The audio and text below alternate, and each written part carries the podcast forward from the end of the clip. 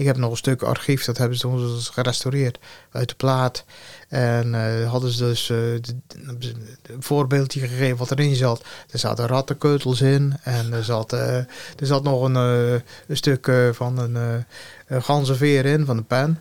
Maar ook allerlei andere kleermotten en weet ik het allemaal, wat er allemaal in zat. Ja. Hoi, mijn naam is Gerda. Ik ben Bastiaan. En mijn naam is Erwin. En samen maken wij de FlakkeePodcast. Ik ben Jan Both, ik ben 55 jaar. Geboren en getogen in Middelharnis. Ik ben met name met geschiedenis bezig. Ik werk bij het Streekarchief. Maar ook al jarenlang bij het Streekmuseum. Bij archeologische vereniging De Motten. Ook bij Rhetorica overigens. Dus ik ben altijd met, niet altijd met geschiedenis bezig. Maar met name de lokale geschiedenis is een beetje mijn interessegebied.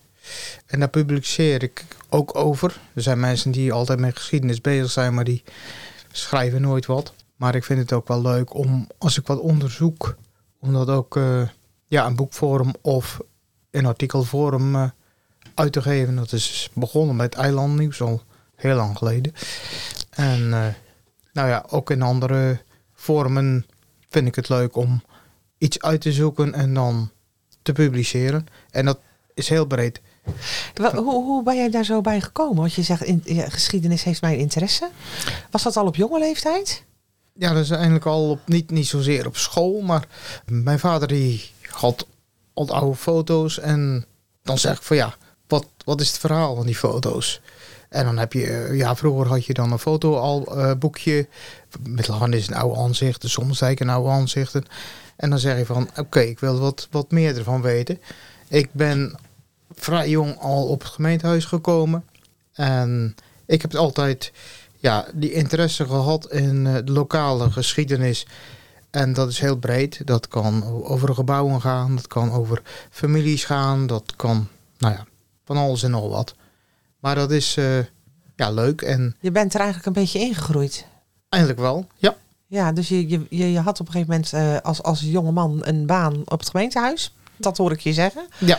En door jouw persoonlijke interesse in wat je net benoemde, in die geschiedenis, eventueel foto's, gebouwen, wat dan ook, ben jij naar het streekarchief gerold. Nou, in eerste instantie bij de gemeente. Bepaalde opleidingen en ook archivaris geworden. Ik was ook heel vrij jong dat ik ook bij het Streekmuseum terecht kwam. Toen was ik ook al 22 geloof ik of zoiets. Dus dat, toen kwam je al vrij jong met die geschiedenis in aanraking. En ik ben in eerste instantie bij de gemeente Middelharnis terechtgekomen. En vanaf 2005 is dan een streekarchief opgericht. Dus dan ga je, dan zijn alle archieven van de gemeenten op het eiland zijn dan bij elkaar gevoegd. Dus in eerste instantie heb je de archieven van Middelharnis, Sommelsdijk, een omgeving. En nu is het dus eigenlijk van alles en nog wat. En of het een Oogstplaat is of Ouddorp of Middelharnis of Sommelsdijk, dat maakt niet uit. Ik vind alles interessant. Het hele eiland. Het hele eiland, ja. Weet je wat ik me dan afvraag? Want tegenwoordig is er natuurlijk heel veel gedigitaliseerd. Vroeger werd dat natuurlijk allemaal, denk ik, handmatig bijgehouden. Zoveel mogelijk. Ja, dat is nog steeds hoor. Maar, maar er zijn ook veel... er komt steeds meer online. Dus met name voor familiegeschiedenis, genealogie. Die gegevens die zijn al een eind openbaar. Ja. Niet alleen van het eiland, maar dat is een beetje landelijk. En wat ook wel leuk is, kranten die zijn al langer digitaal. Dus het Eilandnieuws en vroeger uit Maas Schelde boden. En het leuke daarvan is, die kan je ook doorzoeken. Daar kan je dus gewoon op naam zoeken. Ja, als je Visser heet, dan krijg je weet ik hoeveel hits. Dat is zelfs als je in Google wat zoekt. Natuurlijk, dus dan moet je een beetje afbakenen. Maar daar kan je dus ook heel veel in vinden. En dat is gewoon, dan kan je thuis achter je computer, kan je daar al... Ja, maar hoe bewaarden ze dat, zeg maar, voor die samensmelting? Iedere gemeente had dan zijn eigen archief? Ja, het was eigenlijk voor 1966 had Ouddorp was een aparte gemeente. 1966 zijn dat er 4 geworden en vanaf 2013 is het 1 gemeente geworden. Maar alle gemeentehuizen hadden dus een eigen archief. En er was ook een deel dat zat in het Nationaal Archief. Dat was al eerder overgebracht. En toen je een streekarchief kreeg, toen kon je die archieven ook terugvragen. Dus notariële archieven, rechtelijke archieven en allerlei andere dingen. Dus toen kreeg je ook veel meer informatie beschikbaar. Ja, het lijkt mij zo groot, zo veelomvattend. Dat is ook zo. En het is ook leuk om bepaalde, als je een onderzoek doet, dat je het idee hebt van ja, die doos die is misschien al 100 jaar niet meer open geweest. Uh-huh. Hey, dat is een beetje, ja, je vindt opnieuw een schat. Ja, in feite wel. Dat is hetzelfde als archeologie. Dan ga je in de grond graven en dan vind je iets van 100 jaren terug. En dat is bij een archief hetzelfde. Hey, dan kun je ook hele oude stukken vinden die eigenlijk nooit iemand gezien heeft. Ja, misschien een paar 100 jaar geleden. Maar wat erin staat, is ook weer een nieuwe ontdekking. Dus dat is wel leuk. Hey, dat vind ik leuk. Ja, je moet het wel echt leuk vinden. Ja. Dat gevroed en gegraven in het verleden. Jan, heb je ook een opleiding in die richting? Of ja, nou, er is ook een... vroeger had je de archiefopleiding, middelbare archiefambtenaar. Okay. Dus dat is dat werd vroeger door het Rijksarchief. Tegenwoordig is dat een beetje een iets andere opleiding. Maar dan word je ook getraind in het oudschrift. Want... ja, we hadden ze vroeger 200, 300 jaar, gaat nog wel. Maar wat langer geleden, ja, als je dat ziet, dan zeg je van ja, ik kan het niet lezen. Hmm. Ik heb er ook jaren bij De Motten, cursus oudschrift gedaan. Dat vond ik ook leuk om te geven. Dat is wel leuk, want die taal die is toch wel leuk. Is heel veel veranderd. Maar is het dan voornamelijk het schrijven wat de manier van schrijven, de grammatica? Of de letters. De letters. Ja, allebei. Ja, het is een beetje een mengeling. Maar met name het schrift zelf. Hey, dus de letters zelf is heel... zijn veranderd. Ja. Hey, bijvoorbeeld de G en de H. Wij zijn gewend dat de H bovenaan staat en de G onderaan. Ja, de Zeeuwen die snappen dat niet zo. Maar dat is ook zo. Dan denk je van ja, daar staat een G. Dan blijkt het een H te zijn bijvoorbeeld. En zo ga je wel meer het schip in. Dat is met die oude schrijfstaal ook dan? Ja. Ja. Want de letters gewoon, bijvoorbeeld die G en die H, die staan andersom. Ja. En bijvoorbeeld vroeger N werd eindelijk met een apenstaartje. Dus als je dat tegenwoordig, als je een schrift, als je van 17e eeuw zegt, hey, er staat een apenstaartje. Oh. Hey, dat is een teken, die kom je dan wel tegen. Dan zeggen we, ja, nu ben je dat gewend apenstaartje. Maar dat was vroeger ook wel een afkorting van... ja, en de, zei ze vroeger. Ja. Dat was en geworden, maar hey, dat werd toch gewoon apenstaartje. Dat is een samenvoeging eigenlijk meer. Ja. Oh. En vroeger werd er ook veel afgekort, hoor. Dat kon ze vroeger. En dat is wel lastig om te lezen af en toe, maar dat... nooit bij stilgestaan. Nee. Toch? Ik weet wel, kijk, een taal is een levend iets. Hè? Dat verandert constant. Ja. Maar ja, dat was natuurlijk vroeger ook al zo. Ja, tuurlijk. Ja. Want wij zeggen, was voor de grap de mens. Met de mens? Met SCA schreven. Maar dat is dan oud schrift. Maar er is natuurlijk nog van veel ouder. Ja. Maar jij kan dat gewoon lezen dan? Normaal gesproken wel. Ja, er zit af en toe wel eens een beetje echt... dat het echt heel lastig geschreven staat. Maar normaal gesproken kan ik het wel aardig... Werk jij alleen? Nee, we zijn bij het streekarchief met z'n drieën. En dan hebben we nog wat andere mensen die dus helpen. En een paar vrijwilligers. Dus dat... Want ik denk, voor zoiets is het ook wel belangrijk dat er jonge aanwas is. Ik ben benieuwd of dat er is ook. Ja. Of er nog steeds interesse is. Sorry hoor, Jan. Nee. Neem dat. Jij zegt zelf al, ik was heel jong toen ik al bij het Streekmuseum kwam. En je had je interesse al jong. Dus je hebt een enorme kennis opgebouwd. Ja, dat is wel een beetje lastig. Want ja, je moet kennis overdragen. Ja, die bedoel ik. Ja, nee, maar dat wordt ook wel eens gezegd hoor. Dus streekhistoricus of weet ik het wat. Er zijn wel eens van die quiz. En dan zeggen jij mag niet meedoen. Nee. Ja. Niet met de pubquiz. Nou, het is ook gewoon een stukje interesse. Ik heb nu, er komt binnenkort een boek over de Joden uit, over het eiland. En je gaat dan, de lokale geschiedenis. Maar dan breng je ook als je wat... landelijke geschiedenis, of in ieder geval over het geloof, hoe werkte men en hoe deed men en wat was. Je gaat je daar ook in verdiepen. Mm. Ik heb ook wel eens voor de Molenstichting boek maken over molens. Ja, dan moet je ook weten hoe een molen in elkaar zit. Ja. Ja. Ja, dat is, ja. Nou ja, dat is wel dat leuk. En ja, het is een beetje afwisselend. Dat vind ik ook wel leuk hoor, allerlei andere onderwerpen. Ik heb ook wel iets met bouwkunde en weet ik het allemaal. Dus oude gebouwen en dat soort dingen. Ik heb op de MTS gezeten. Bouwkunde heb ik altijd wel leuk gevonden. Dus dat is een van de dingen. Maar ja, ook wel andere. En dat vind ik wel leuk. Het is lokale geschiedenis. Maar dat probeer je dan toch in een breder perspectief te plaatsen. Mm-hmm. En dan, ja, dat komt via literatuuronderzoek. Internet zitten. Er zit natuurlijk ook van alles en nog wat. Nou, je zei net van, er komt nu een boek aan over de Joodse geschiedenis op Goeree-Overflakkee, neem ik dan aan.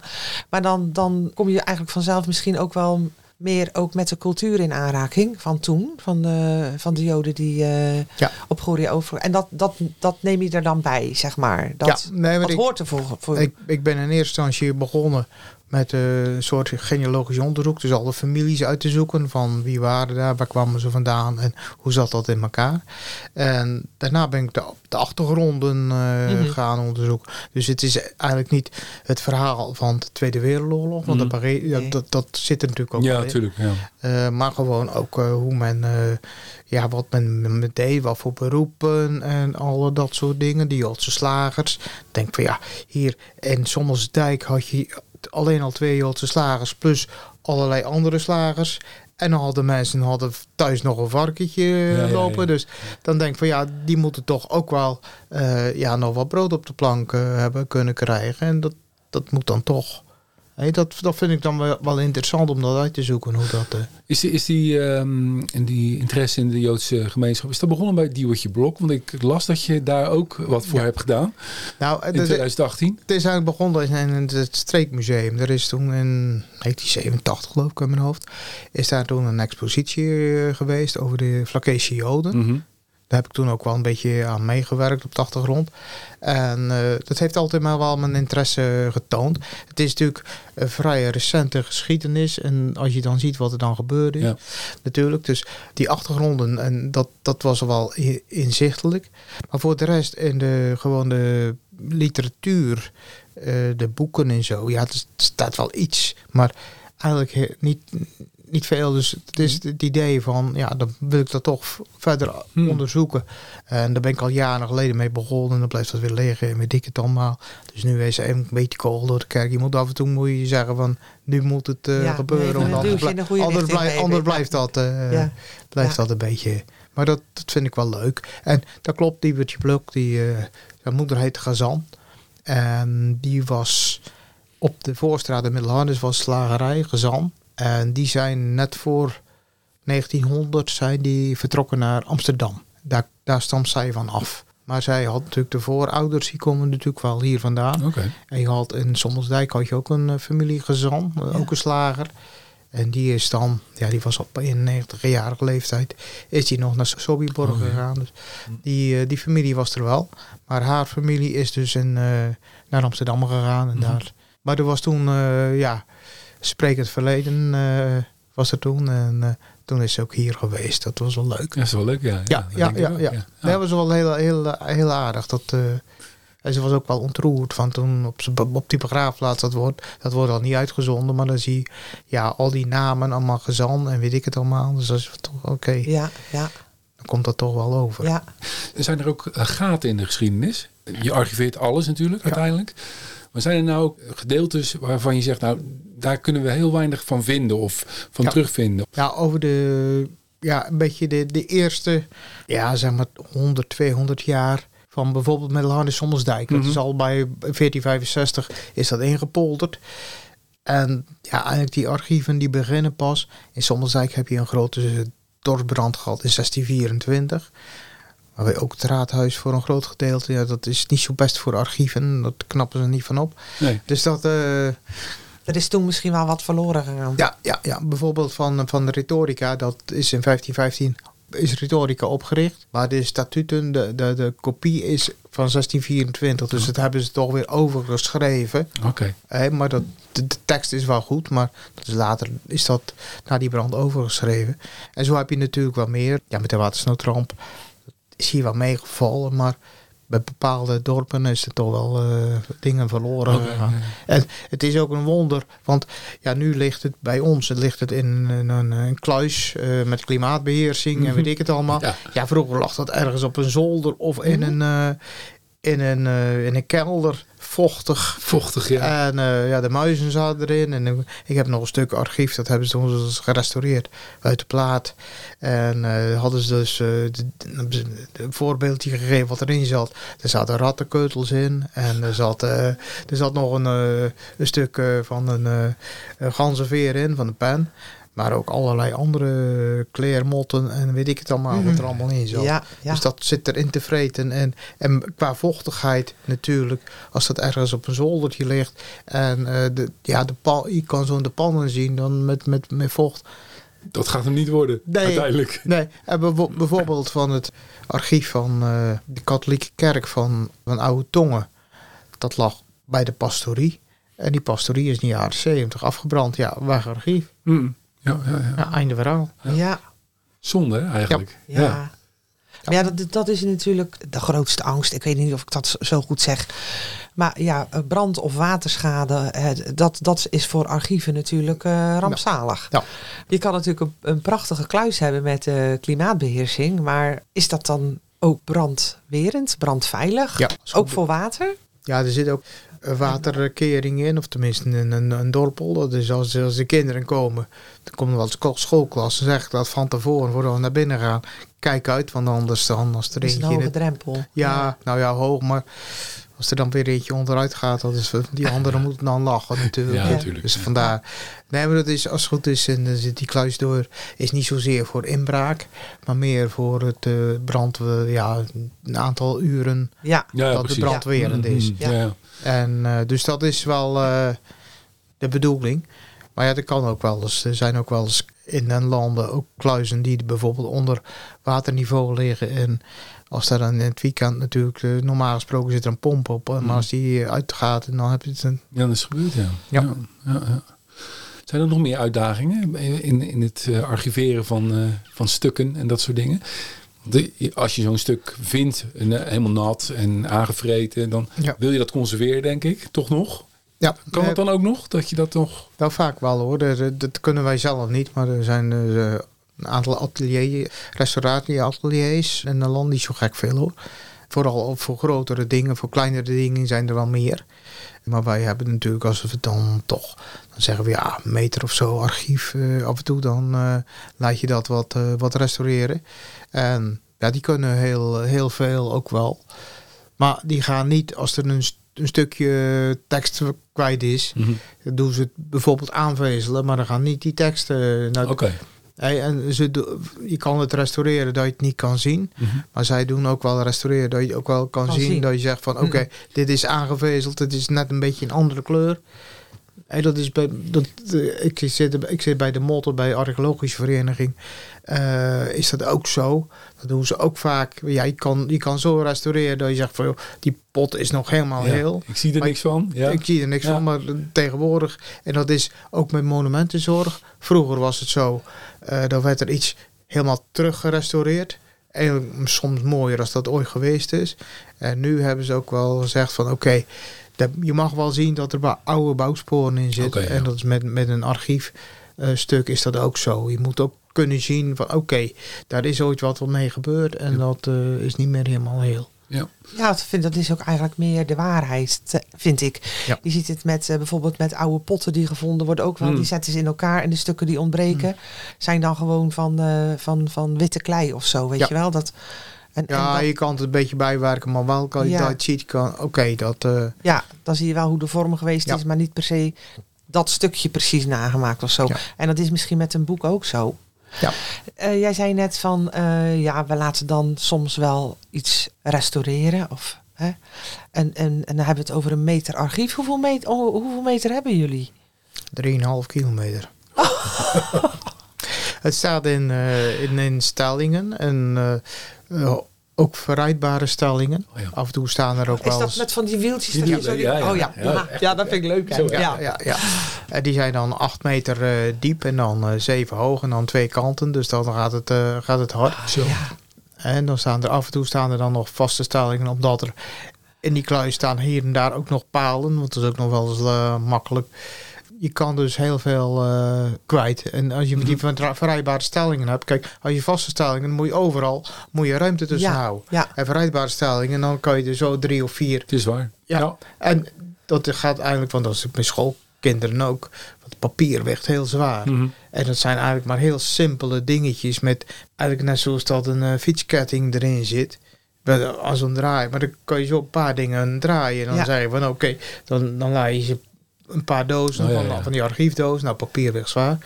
Nou, dan kan ze nagaan. Dan zeggen we, ja, je kan nog met 1 vinger... kan je zoveel dingen dragen. Ja. Dus dat is wel leuk. Omdat zeker schoolklassen... die vinden dat ook wel... Hebben die veel, Jan? Ja, af en toe dan, dat is wel eens wel meer geweest. Soms heb je wel eens een project gehad. Een aantal jaren geleden dan kwam dat ervan. Dat ging dan weer via het erfgoedhuis en weet ik het allemaal. Kregen ze ook les op school. Mm-hmm. Dat was een soort lesproject. En dan moesten dan ook op het archief kijken. Oh ja, ja. En dan vertaal je wat. Maar ja, die kluis is altijd wel, heeft wel iets. Het is wel interessant. Ja. Alles wat er fysiek nu aanwezig is, wordt dat ook gedigitaliseerd uiteindelijk? Of is dat niet altijd te doen? Misschien vanwege de kwaliteit? Dat is qua hoeveelheid niet te doen. En dan ga je kijken van oké, wat voor archieven of wat voor stukken worden het meest geraadpleegd. Okay. En dat is in het verleden al, toen wij begonnen, de registers van de burgerlijke stand, mm-hmm. De bevolkingsregisters. Burgerlijke stand, dat is geboorteactes, trouwactes en huwelijksactes. Die zijn gewoon, en je hebt 13 gemeentes, dus dat zijn er heel wat. Mm-hmm. En bevolkingsregisters, daar staat eigenlijk gewoon hele families in. Mm-hmm. En daar kan je ook zien als iemand verhuisd is, heel gezin en zo. Dus dat is weer een... Want op een gegeven moment, als iemand verhuisd is, dan zie je te kijken van, joh, oké, die is geboren, maar die is inmiddels 120 geworden en ik heb nog nooit geen overlijden gevonden. Maar als die in de tussentijd natuurlijk naar een andere gemeente verhuisd is, dan kan je dat in de bevolkingsregister vinden. Daarvoor heb je, want op de burgerlijke stand is in 1812 begonnen. Napoleon heeft niet alleen de burgerlijke stand, maar ook kadaster uitgevonden. Voor de belasting. Ja. Nee, die had daar ook wel financiële... Hij was al handig, hè? Hij was heel handig, ja. Ja, die heeft heel wat toch wel gedaan voor een beetje standaardisatie van alles. En daarvoor heb je dan de doopboeken en de trouwboeken van de kerk. Ja. Die zijn ook in het verleden overgebracht ook naar het archief. Dus die hebben we ook wel.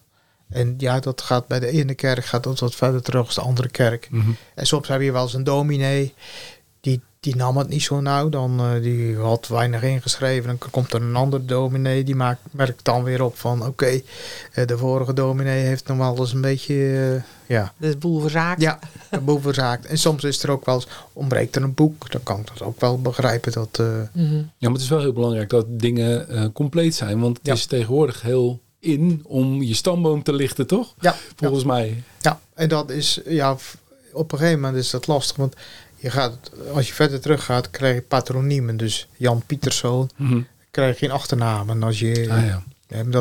dan wordt het al wat lastiger. Ja. En soms staat er ook, want als je dan een trouwakte, dan staat er meestal een jonge man of een jonge dame van... bijvoorbeeld van Middelharnis of van Dirksland. Mm-hmm.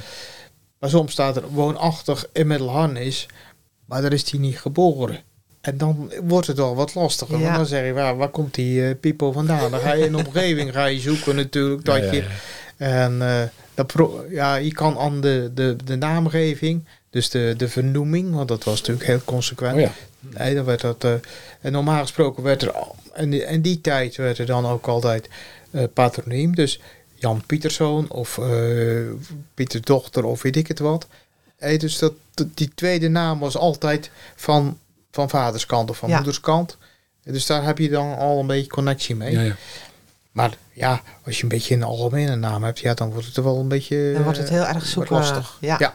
Je hebt vast je eigen stamboom ook wel gelicht, of niet, Jan? Nou, dat heb ik niet gedaan. Dat heeft iemand anders gedaan. Dus ik hoef dat van 2 kanten. Mijn naam is Both, is dat. Die komt oorspronkelijk uit Melissant. Mijn opa kwam uit Melissant. Mijn moeder heeft vroegende wijn, nou dat weet je het wel. Al die vroegende wijn op Thailand, dat is familie van elkaar. Die zijn zo rond 1750 uit de Hoekse Waard gekomen. Oh. Dan moet je weer verder daar terug. Maar dat was eigenlijk, er waren 3 zoons. En die vroegende wijn kregen relatief veel zoons. Dus dat je familie ging... Ja. Snap ik. Ja. En de eerste 3, een Klaas, een Dames en een Leen. Nou, oké, gaan om vroeger wij zoeken. Klaas, de Dames en Leen, die kom je overal tegen. Ja, nog steeds. Nog steeds. Ja, dat is zo. Dat zie je ook bij bepaalde namen natuurlijk van families. Bij Peeman heb je Danker. Dat is weer een echt typische Danker. Ja. Dus dat is... en dan zie je wel meer families. Dus dat, dan kun je wel zien, oké, dat is de familie van elkaar. Die namen komen terug. Ja. Nou noemde je net een aantal zaken, hè, dat die dan in dat archief bewaard worden. En je zei, mijn interesse gaat om gebouwen. Maar wat zit er nou nog meer in dat archief waar wij geen enkel idee van hebben? De meeste vragen op het archief in stamboom, 2 bouwvergunningen. Heel veel mensen komen om bouwtekeningen. Ja. En we hebben een huis gekocht, willen verbouwen.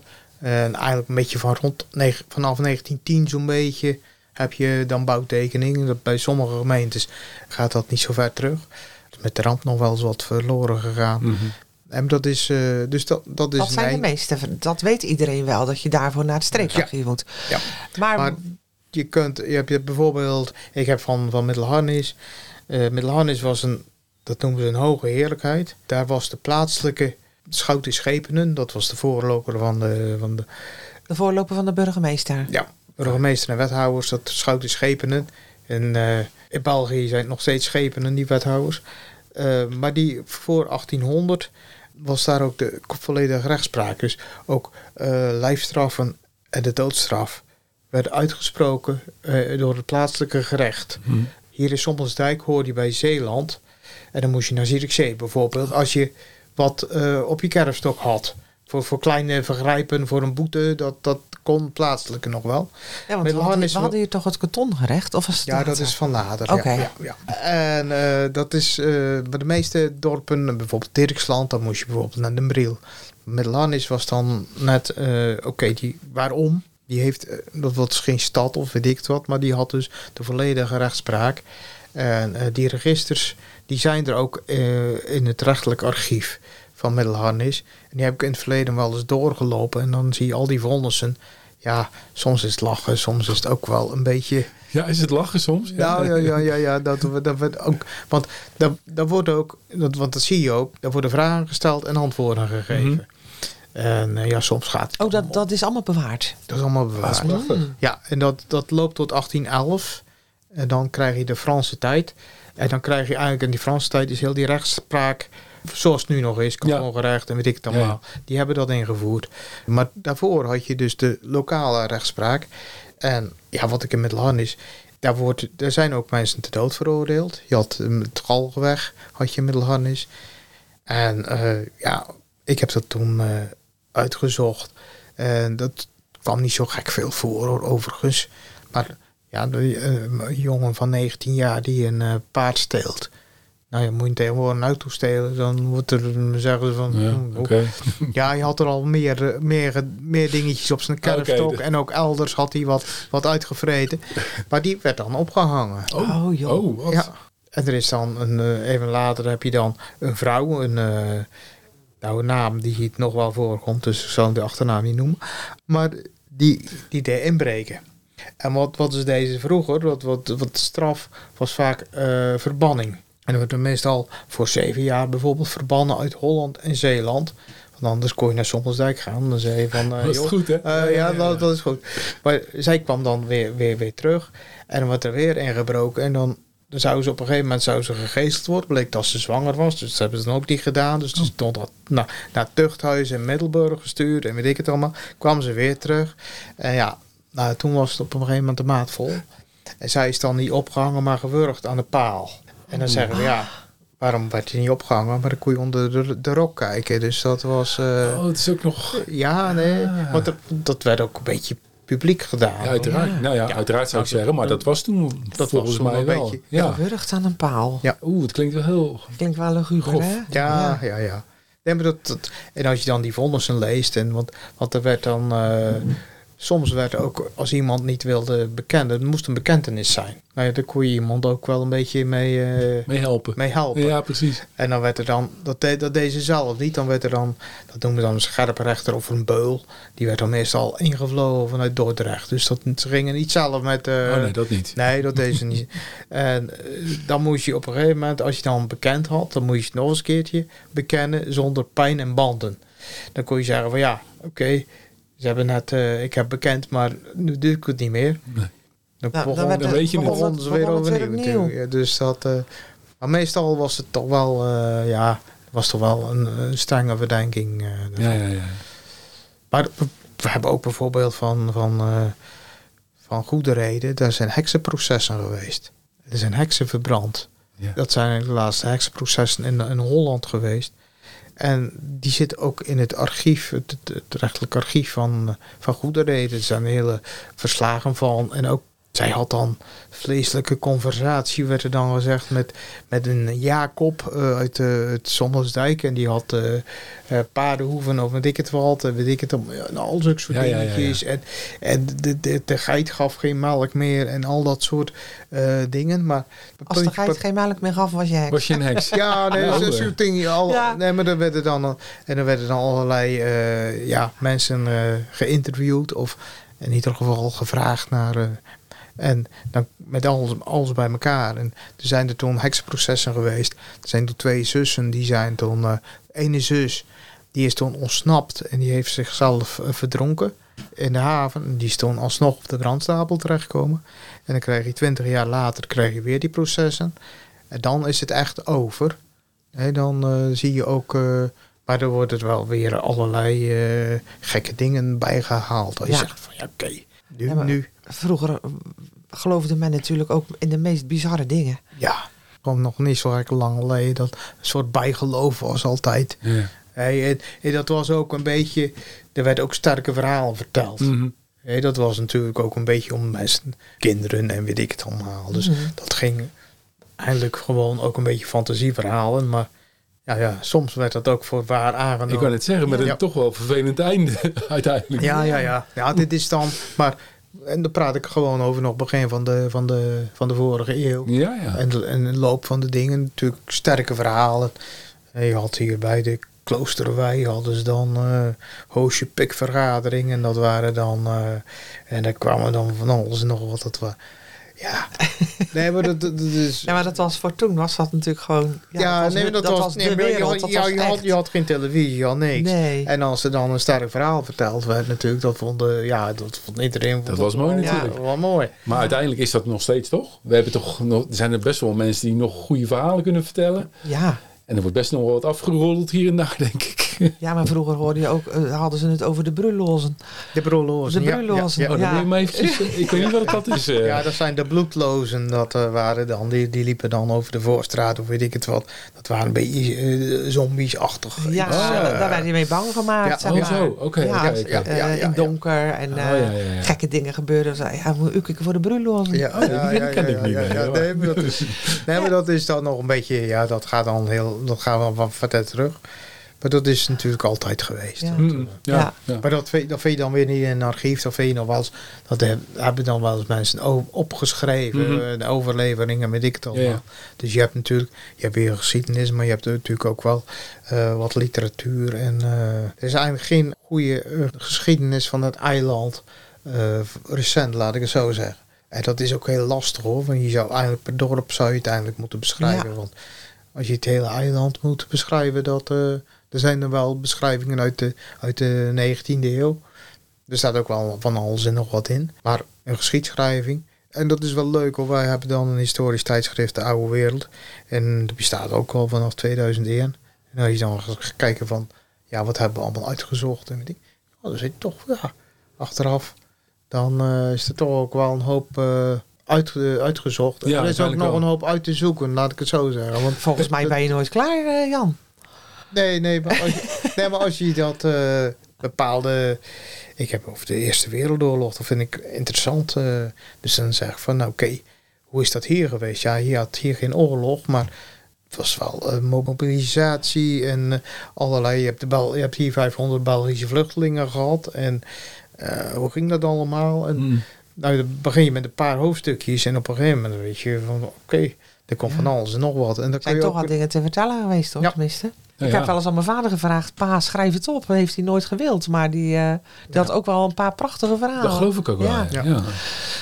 Even heel wat anders eigenlijk niet. Een tijdje geleden is het boek uitgekomen, stripverhaal van de moord op de boerderij van Bol. Ja. Oh, ja. Heb je daar ook aan meegewerkt? Is dat een verhaal wat doorverteld is? Of is daar ook in de archieven iets van terug te vinden? Ja. Bijvoorbeeld met de rechtspraak of zo? Nou, er is altijd een versje geweest. Mijn opa die had dat ook nog wel. Ik ken het deels. Ja, op het bedrijf van Bol zijn af en toe wat varianten nog geweest. Maar vroeger werd dat ook, die had dan ook nog wel in het dorp, had je nog wel eens iemand met een orgel of zo, werd dat een beetje gespeeld. En de mensen die wisten dat en die werden dat gewoon mondeling. En dat was toen een heel toestand geweest. En iemand heeft daar dus een versje van gemaakt. En dat is gewoon, een ballade. Dus dat is altijd wel bekend geweest. En aan de hand, ik heb in het verleden wel eens gewoon gezocht in de krant. En dan kijk je van, oké, dat is, je weet het, 1910 is dat gebeurd. Dat was over een Middelharnisse grond. Dat lag helemaal in de Oostmoer, maar dat was waar nu Vogelaar zit. En dat is daar, dus in de krant werd dat ook, vroeger de Maas Schelde boden, werd dat ook wel benoemd. En dat wordt degene die dan opgepakt is. En dan zie je op een gegeven moment wordt het ook de rechtbank verslagen. Ja, niet helemaal letterlijk, maar in ieder geval werd het dan. Dus dat is wel, dus daar kun je ook wel heel wat over vinden. In het archief kun je natuurlijk zelf ook de overlijdensakte vinden en zo. Dat is vrij beperkt, omdat de gemeente daar voor de paar rechtspraak niet zo gek mee te maken heeft gehad. Maar ook via de krant. En ja, eventueel zou je dus de rechtbank verslagen. Maar ik weet niet of die er nog zijn uit die periode. Dus alles bij elkaar krijg je dan toch nog een aardig verhaal. Dus je weet een beetje wat er zich voorgespeeld heeft. Dus je bent erbij betrokken geweest? Ja. Ook wel, ja. En die struikelstenen op de dijk van de Joodse bewoners toentertijd? Ja. Nee, dat is een initiatief geweest van Paul van Hesse voor onze Lions Club. Maar daar ben ik wel ook... Piet de Man heeft dat eindelijk als initiatief genomen. Daar ben ik er wel bij betrokken geweest. Want dan wordt er ook van... Oké, welke woningen zijn dat? Ja. Dat is soms lastig, want sommige woningen zijn afgebroken. Dus dan moet je ook wel een beetje gaan kijken van waar dat precies is. En dat is ook wel... Ik was ook al langer met de boek bezig, dus ik wist wel een hoop. Maar naar aanleiding van die Stolpersteinen komt er natuurlijk ook weer nieuw fotomateriaal. Er worden weer mensen geprobeerd achterhalen van nabestaanden en zo. Dus dat is ook wel weer leuk. Dat is weer een aanvulling op. Ja. Maar het leuke is van die Stolpersteinen is je brengt mensen weer in het dorp zelf. Kijk, een monument staat ergens op een begraafplaats of ergens apart. Maar hier zie je dus... En het valt ook niet zo op, maar toch als je dan... Toch zijn ze er. Ja. En de mensen zijn dan eigenlijk weer een klein beetje in het dorp zelf. Ik vind het heel mooi. Ja. Ik ken ze alleen dan op Den Diek. Maar misschien zijn er nog andere, ik weet het eigenlijk helemaal niet. Ergens in het dorp. Het Markveld hier. En dan op de Westdijk hier in Sommelsdijk van Gezan. Waar Predik gezet heeft. Ja. Dat was vroeger de slagerij van Gezan. En in Dirksland heb je ze overal. En in Middelharnis heb je in de Emmalaan heb je ook nog een paar huizen. Dus er zijn overal... Op de Voorstraat is Sommelsdijk niet? Ik dacht dat er ook nog een Joodse familie gewoond had ooit. Nee, op het Markveld, op Toekje. Op Markveld, het Toekje met de familie Hammelburg. En er zijn natuurlijk ook wel... Op andere plaatsen hebben Joodse families gewoond, maar... Die waren dan in de oorlog al getrokken. Dus het gaat met name van de mensen die weggevoerd zijn. In de oorlog. Dus daar heeft het mee te maken. Met welke andere organisaties hebben jullie samenwerking op het eiland? Ja, of landelijk. Want we denken misschien ook wel. Streekarchief. Kijk je ook naar andere streekarchieven? Als het nodig is waarschijnlijk, of niet? Heb je die nodig voor je om je werk te kunnen doen? Op sommige gebieden dan heb je wel overleg met collega's. Er is ook een soort, in Zuid-Holland heb je ook een soort kring van archivarissen. Dus dat komt af en toe wel eens bij elkaar. Maar normaal gesproken heb je meer contacten met verenigingen hier op het eiland. En Nou ja, omdat ik zelf zowel in het Streekmuseum als in de Motten zit, Rhetorica. Maar er is ook nog een genealogisch centrum. Die hebben ook stukken bij ons liggen. Je hebt hier niet zo gek veel verenigingen. Als je op Voorne Putten heeft elk dorp een aparte historische vereniging. Oh echt? Okay. Maar de Motten is altijd eilandelijk actief geweest. Dus dat is, en die hebben ook een historisch tijdschrift. Maar andere kleinere dorpen elders, die hebben dan weer een eigen tijdschriftje. Maar ja, dat is ook een beetje afhankelijk van, ja, je moet toch mensen hebben die wat schrijven. En dat is bij ons ook wel een beetje lastig. Wij hebben de redactie, die is al 20 jaar hetzelfde. Wij schrijven zelf het meeste daarin. Maar het is ook wel leuk om andere mensen de mogelijkheid te geven. En er zijn er wel een aantal. Maar er zijn ook wel mensen die dus met archiefonderzoek bezig zijn. Maar het is wel eens lastig om... Ja, die vinden dat eng om iets op te schrijven. Dat is... Dan vraag je daar wel eens om. Ja, dat komt dan nog wel eens en dit en dan. Of willen ze de moeite niet nemen misschien? Nee, maar dat is toch een beetje dat ze niet secuur genoeg zijn misschien. Maar je kan het beter opschrijven, denk ik. Dat er iets is. Hè? En hoe we het opschrijven, dat komt later misschien nog wel. Maar daarom zijn... Kijk, wij zijn met een kleine club die vaak archiefonderzoek doet, ideeën hebt. Nou ja, dan probeer je ook wel eens mensen te benaderen. En soms ook wel hoor, er zijn een aantal die dat doen. Maar meestal het gros wat erin staat, dat komt bij ons vandaan. Ja. Dat geeft ook niks hoor, want het gaat over van alles en nog wat. En dat is ook wel leuk, dat heb ik net ook al gezegd. De interesse is in alles. En soms kom je toevallig iets tegen in een archief. Of je ziet iets, of je leest iets ergens, een artikel dat je zegt van... Oké, en hoe zit dat hier? Mm-hmm. En dat is dan leuk. Dat wakkert weer nieuwsgierigheid aan om het verder te onderzoeken misschien. Ja. Nee, maar er komt ook wel eens een vraag bij het archief binnen. Dan zeg je van oké, daar kan ook wel wat mee. Ja. En dat is, en soms heb je ook we proberen ook wel eens een thema te hebben. Dat is soms een jubileumjaar ergens van. Of gewoon een thema. Je kan zeggen, je zegt bijvoorbeeld brandweer. Nou oké. Wat heb je van overal van branden, dorpsbranden en weet ik het allemaal. Dat kun je, we hebben ook wel eens een vrouwennummer gehad, een sportnummer. Nou ja, dan kun je, als je dat idee hebt, dan kun je het aan een thema vasthangen. Ja. Is het nou ook nog zo dat jullie spullen binnenkrijgen? Ik heb geen idee hoe dat gaat. Dat jullie spullen binnenkrijgen van mensen daarvan denken, ja, wat moet ik ermee? We willen het eigenlijk niet weggooien, want het heeft misschien toch nog wel waarde. Hoort het in een streekarchief of niet? Kunnen mensen ook spullen bij jullie brengen? Dat is eigenlijk mijn vraag. Ja, dat is een beetje, we zijn een beetje selectief, omdat we weinig ruimte hebben op dit moment. Dus maar bijvoorbeeld van een vereniging die opgeheven is. En dan gaan we ook een beetje kijken van, ja, wat hebben we nu en wat hebben we nog niet? Dus we proberen daar een beetje, ja, als mensen dan komen, dan vragen we eerst wat is het en wat heb. En soms is het dat je zegt van ja, dat is niks van ons, maar misschien voor het Streekmuseum. Oh ja, kijk. Dat kun je het zo nog een beetje. Kun je daar. Ja, en als bijvoorbeeld met de oorlog, dat je zegt van je hebt ook stichting WO2GO. Ja, misschien dat die daar met documenten daar. Maar bijvoorbeeld oude foto's of zo, doen jullie daar wat mee? Ja, nee, maar we hebben ook wel, we krijgen wel eens foto's van personen. Het probleem daarvan is dat je vaak niet weet wie het is. Dat is als je natuurlijk wel van personen weet van wie het is, dan kun je dat een beetje ook in een historische context plaatsen.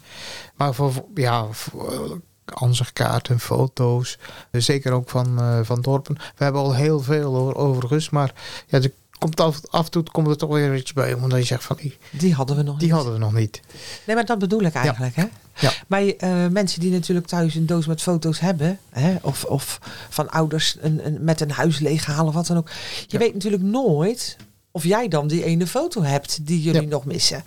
Dus daar doel ik eigenlijk op. Hè, van, kijken jullie dat dan even na? Of heb je daar geen tijd voor? Of? Ja, dan kunnen we vrij snel zien natuurlijk. Dat je zegt van oké, en als dat dan... Dat je zegt van oké, misschien dat het iets voor het museum is of voor een andere club. Of, je kan het selecteren en doorverwijzen, zeg maar, eventueel ook nog. Ja. En anders zeg ik van soms zijn er ook dingetjes bij die dat echt heel persoonlijk. Dat denk ik van kan je dat beter niet zelf? Is er in de familie niet iemand die daar dan wat zorg meer voor draagt? Ja. Gebeurt dat veel, dat de mensen komen met archieven?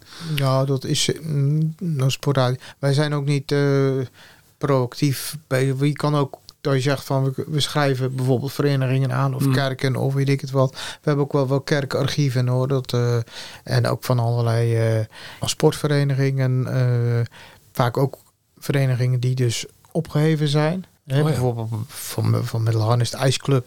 Weinig schaatsen meer tegenwoordig. Dus die IJsclub is opgegeven. Middelharnis Sommelsdijk is dan de IJsclub natuurlijk. Ja, jarenlang lid van geweest, maar het heeft niet geholpen. Nee. Die is, bijvoorbeeld ons koor, dat bestaat ook niet meer. Nee. Dat zijn er sommige verenigingen die zeggen van oké, dat is wel leuk om die dus daarvan om daar wat van te bewaren. Want het gemeentelijke archieven natuurlijk, de gemeente heeft allerlei taken. Maar bijvoorbeeld dat heeft niks met de kerk te maken. Dus als je een kerkarchief hebt, dan is dat weer natuurlijk een aanvulling op. Ja. En zo kan op het gebied van een sportvereniging of een zangvereniging of wat dan ook, kan dat ook zijn. We hebben ook bijvoorbeeld, dat is in het verleden ook, dat zijn ook weer een beetje gemeentelijke dingen, bijvoorbeeld van de brugverbinding. Mm-hmm. Ja. De brugverbinding, de Haringvlietbrug. Ja. Dat was een naamloze vennootschap. Er waren gemeentes waar daar aandeelhouder in. En de Middelharnis was toen de grootste aandeelhouder. Dus op een gegeven moment is die brugverbinding opgeheven. En al dat archief is bij de gemeente terechtgekomen. En het is best wel leuk er zit van alles en nog wat in. Er zit eigenlijk de hele geschiedenis van die brug in. En ook een hoop foto's en weet ik het allemaal. Ja, voor ons is het heel normaal dat die er is. Ja. Hè? En je merkt pas op het moment dat hij afgesloten is hoe nodig het was dat hij er was, dat hij er is. Dus ik snap dat dan best wel grappig is als je daar nu dan... die brugverbinding, die brug is een gemeentelijk initiatief. Ja. Na de oorlog is er een idee geweest om een brug, of voor de oorlog eigenlijk al, maar na de oorlog is er een rapport verschenen. Eigenlijk net voor de watersnoodramp, want toen was dat klaar. Ik geloof van november 1952.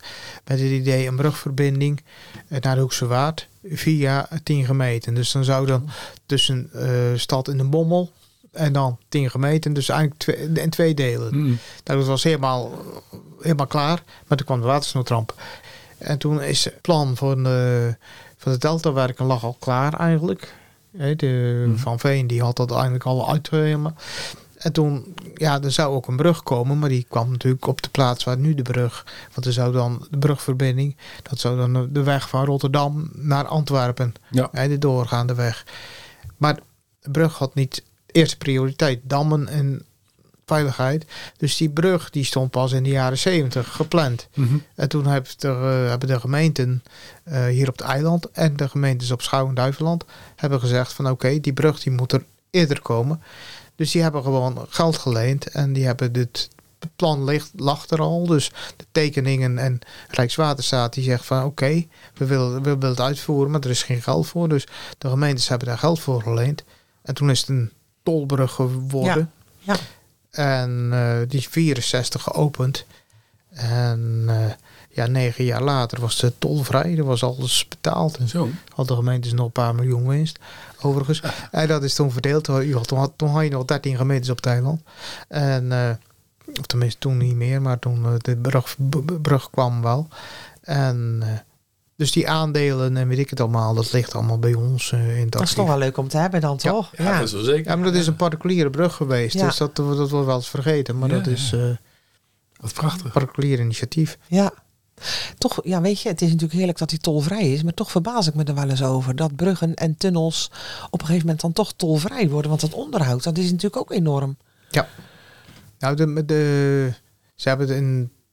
Eigenlijk de gemeentes hebben het eigenlijk tolvrij gemaakt. Want die tol die is langzaam maar zeker steeds minder geworden. Dus dat was, eerst was 3,5 gulden geloof ik voor een auto. En later was het een gulden. En de vrachtwagen was dan dat 0,6 en dat werd dan ook steeds minder. Toen hebben ze het 2 jaar tolvrij gehad. En toen hebben ze een overgedragen aan het Rijk. Want ze zeiden van oké, dan is die tolvrij aan het Rijk. Want anders is het nog lange tijd een melkkoetje. Ja. En voor het Rijk, daar zitten ze niet op te wachten. Dus dat was... Dat is toen wel gebeurd. En ja, toen was er ook eigenlijk qua onderhoud... was er natuurlijk nog niks aan de hand. Nee, toen nog niet. Nee, maar die brug wordt ook steeds... Intensiever gebruikt. Ja, dat kan je wel stellen, ja. Dat was natuurlijk ook de reden dat hij nou gewoon echt... hij was echt op. Ja, maar er is natuurlijk ook veel meer verkeer, vrachtverkeer over gaan rijden. Ja, dat, zeker de laatste paar jaar. Ja. Jan, ik denk dat we nog wat 3 uur kunnen kletsen met jou. Ja, dit was over al die onderwerpen die jullie bewaren en verzorgen in het streekarchief. Maar ik vond het heel leuk om je te horen. Zeker. Ja, en al je verhalen. Ik hoop dat onze luisteraars dat ook vinden. Vast en zeker. Ja. En als er wat te melden valt, dan altijd welkom. Horen we je prima. Graag nog een keer. Ja. Bedankt in de debat. Oké, graag gedaan. Oké. Luister je graag naar deze podcast? Laat de maker weten dat je waardeert wat hij of zij doet. En geef een digitale fooi. Dat kan zonder abonnement, snel en simpel via fooiepot.com. Fooiepot met een d.com.